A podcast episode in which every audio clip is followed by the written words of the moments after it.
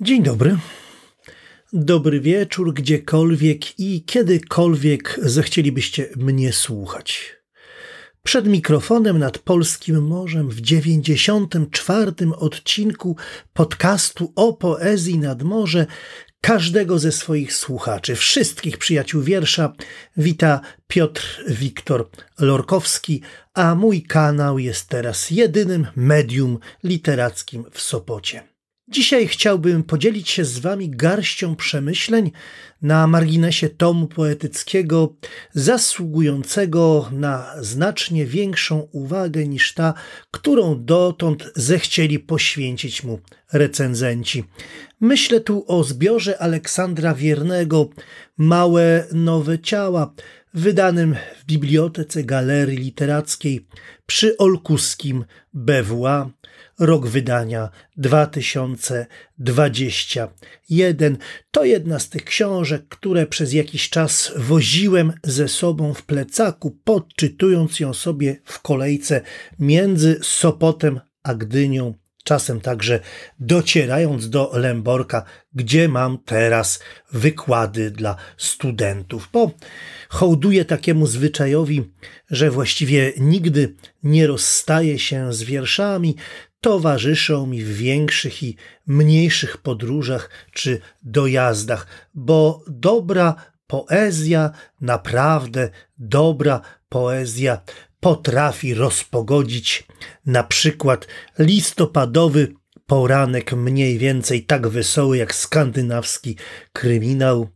Potrafi rozjaśnić ten kwadrans, gdy nie wiadomo, ile mi jeszcze przyjdzie poczekać na spóźniającą się kolejkę, ale do rzeczy.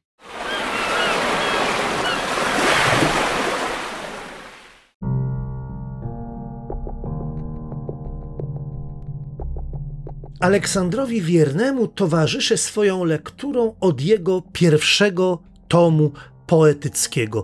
Tutaj dla wyjaśnienia, tutaj dla przypomnienia powinienem chyba powiedzieć, że ten autor również przed swoim debiutem poetyckim publikował utwory prozatorskie. A debiutem poetyckim była książka z nazwą podczęstochowskiej wsi w tytule, czyli Sygątka, Potem wyszedł zbiór Częstochowa.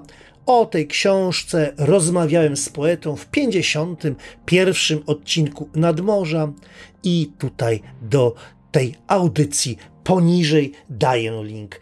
Teraz mamy małe nowe ciała. Książkę, która łączy w sobie zalety obu tomów i wzbogaca naszą wiedzę o kunszcie poetyckim Aleksandra Wiernego, o jeszcze jeden rys, o zaskakującą sprawność lirycznej formy, o brawurowe rozwiązania wersyfikacyjne. Właściwie już z tego powodu warto po ten tom sięgnąć. Po co także? Żeby poczuć, jak poezja rodzi się z napięcia pomiędzy swobodą, energią monologu, a ograniczeniami, jakie sam poeta narzuca strofie. Coś mi mówi, jakaś intuicja mi mówi, że taka regularność dobrze posłużyła opanowywaniu uczuć, jakie gnębiły nas wiosną 2020 roku. Cały zresztą zbiór zawiera wiersze powstałe w cieniu zarazy i chyba powinniśmy go zaliczyć do najciekawszych poetycko jej świadectw. Pewnie punktem odniesienia dla, dla tej książki mógłby się stać raport z czasów zarazy Tadeusza Zawadowskiego. Wiersze z tego tomu autor czytał w 80 z kolei szóstym odcinku Nadmorza i również do tego odcinka daję link w notatkach. No i siłą rzeczy, tak naprawdę, y, ten tom, ten właśnie tom mógłby być punktem odniesienia dla małych, nowych ciał. Tyle, że właśnie książkę Aleksandra Wiernego chyba wypadałoby potraktować nie jako raport, a jako reportaż uczestniczący, gdzie opisywany konkret bardzo szybko przechodzi w metaforę. Z początku czyta się ten zbiór jako opowieść o strachu, poprzedzonym niedowierzaniem, a ściślej wiarą w to, że niebezpieczeństwo zatrzyma się jeszcze przed bramą domu. Słowa strach i wiara będą się tutaj powtarzać często i w rozmaitych kontekstach.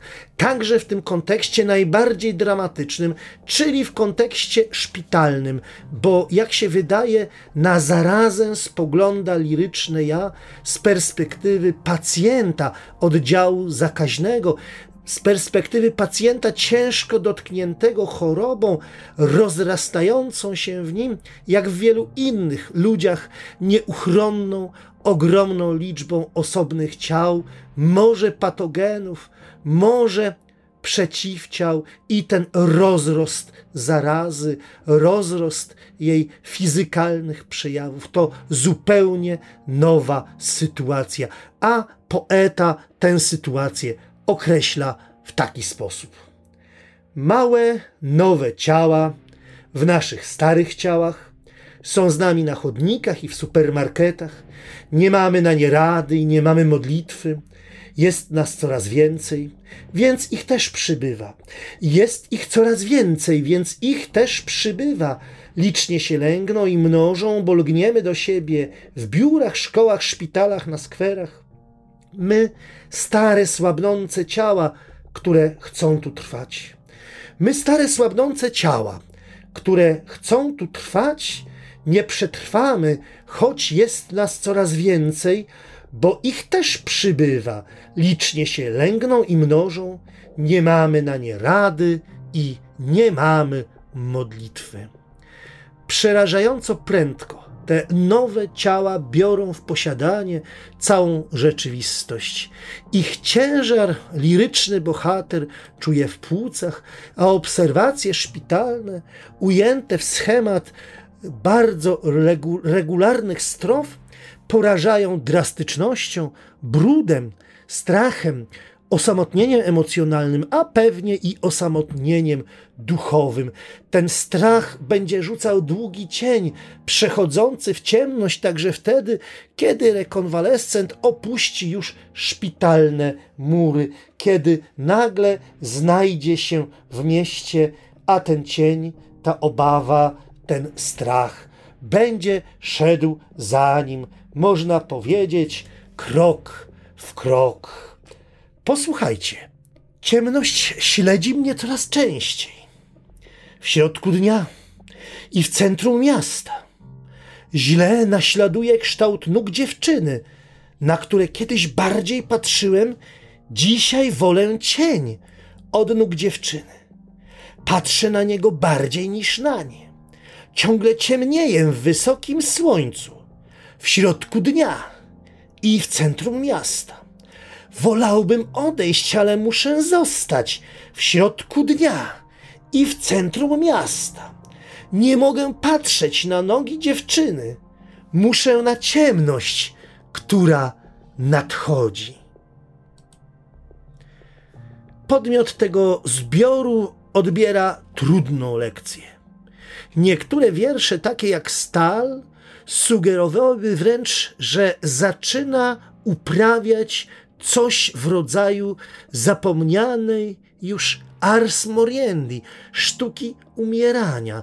Tyle, że ta decyzja, ta sztuka w ogóle nie przynosi pociechy, gdyż objawienie choroby przemodelowuje jego widzenie człowieka i rodzaju ludzkiego jako wspólnoty, jako istoty dającej się zredukować do algorytmu, do jakiegoś cyfrowego ciągu, a cała mądrość życiowa polega przede wszystkim na tym, aby trwając w swojej izolacji, w przestrzeni często brzydkiej, zdegradowanej, po prostu nikomu nie przeszkadzać. Stąd też przy wszystkich walorach formy jest to chyba najbardziej pesymistyczna książka Aleksandra Wiernego. Książka oczywiście poetycka, ale jednocześnie jest to tom wart poznania, wart skonfrontowania się z nim, bo o sprawach naprawdę poważnych poeta umie mówić serio,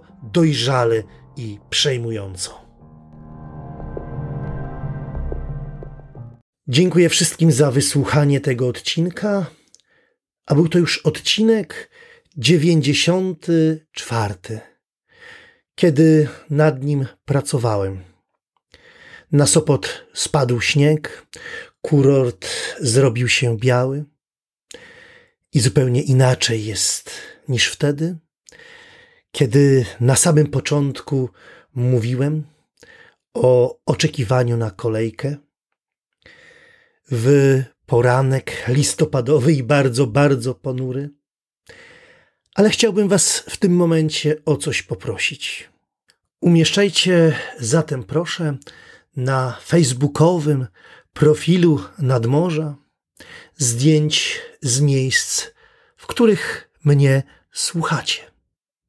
Mogą to być krajobrazy, mogą to być wnętrza. Stworzymy w ten sposób i umocnimy również naszą wspólnotę przyjaciół wiersza. Jak zawsze zapraszam do lajkowania, do subskrybowania moich kanałów i bardzo serdecznie również zapraszam do zamawiania newslettera, bo i taki zaczął właśnie wychodzić. Zamówienie na niego można wysyłać na adres redakcyjny dostępny w notatkach do tego odcinka. Mój podcast jest ciągle przedsięwzięciem samofinansującym się całkowicie non-profit. Liczę tylko na życzliwość, na zainteresowanie przyjaciół poezji. Ze swojej pracowni w Sopocie, każdego słuchacza w każdym zakątku internetu pozdrawia Piotr Wiktor Lorkowski. Niech sprzyja Wam muza.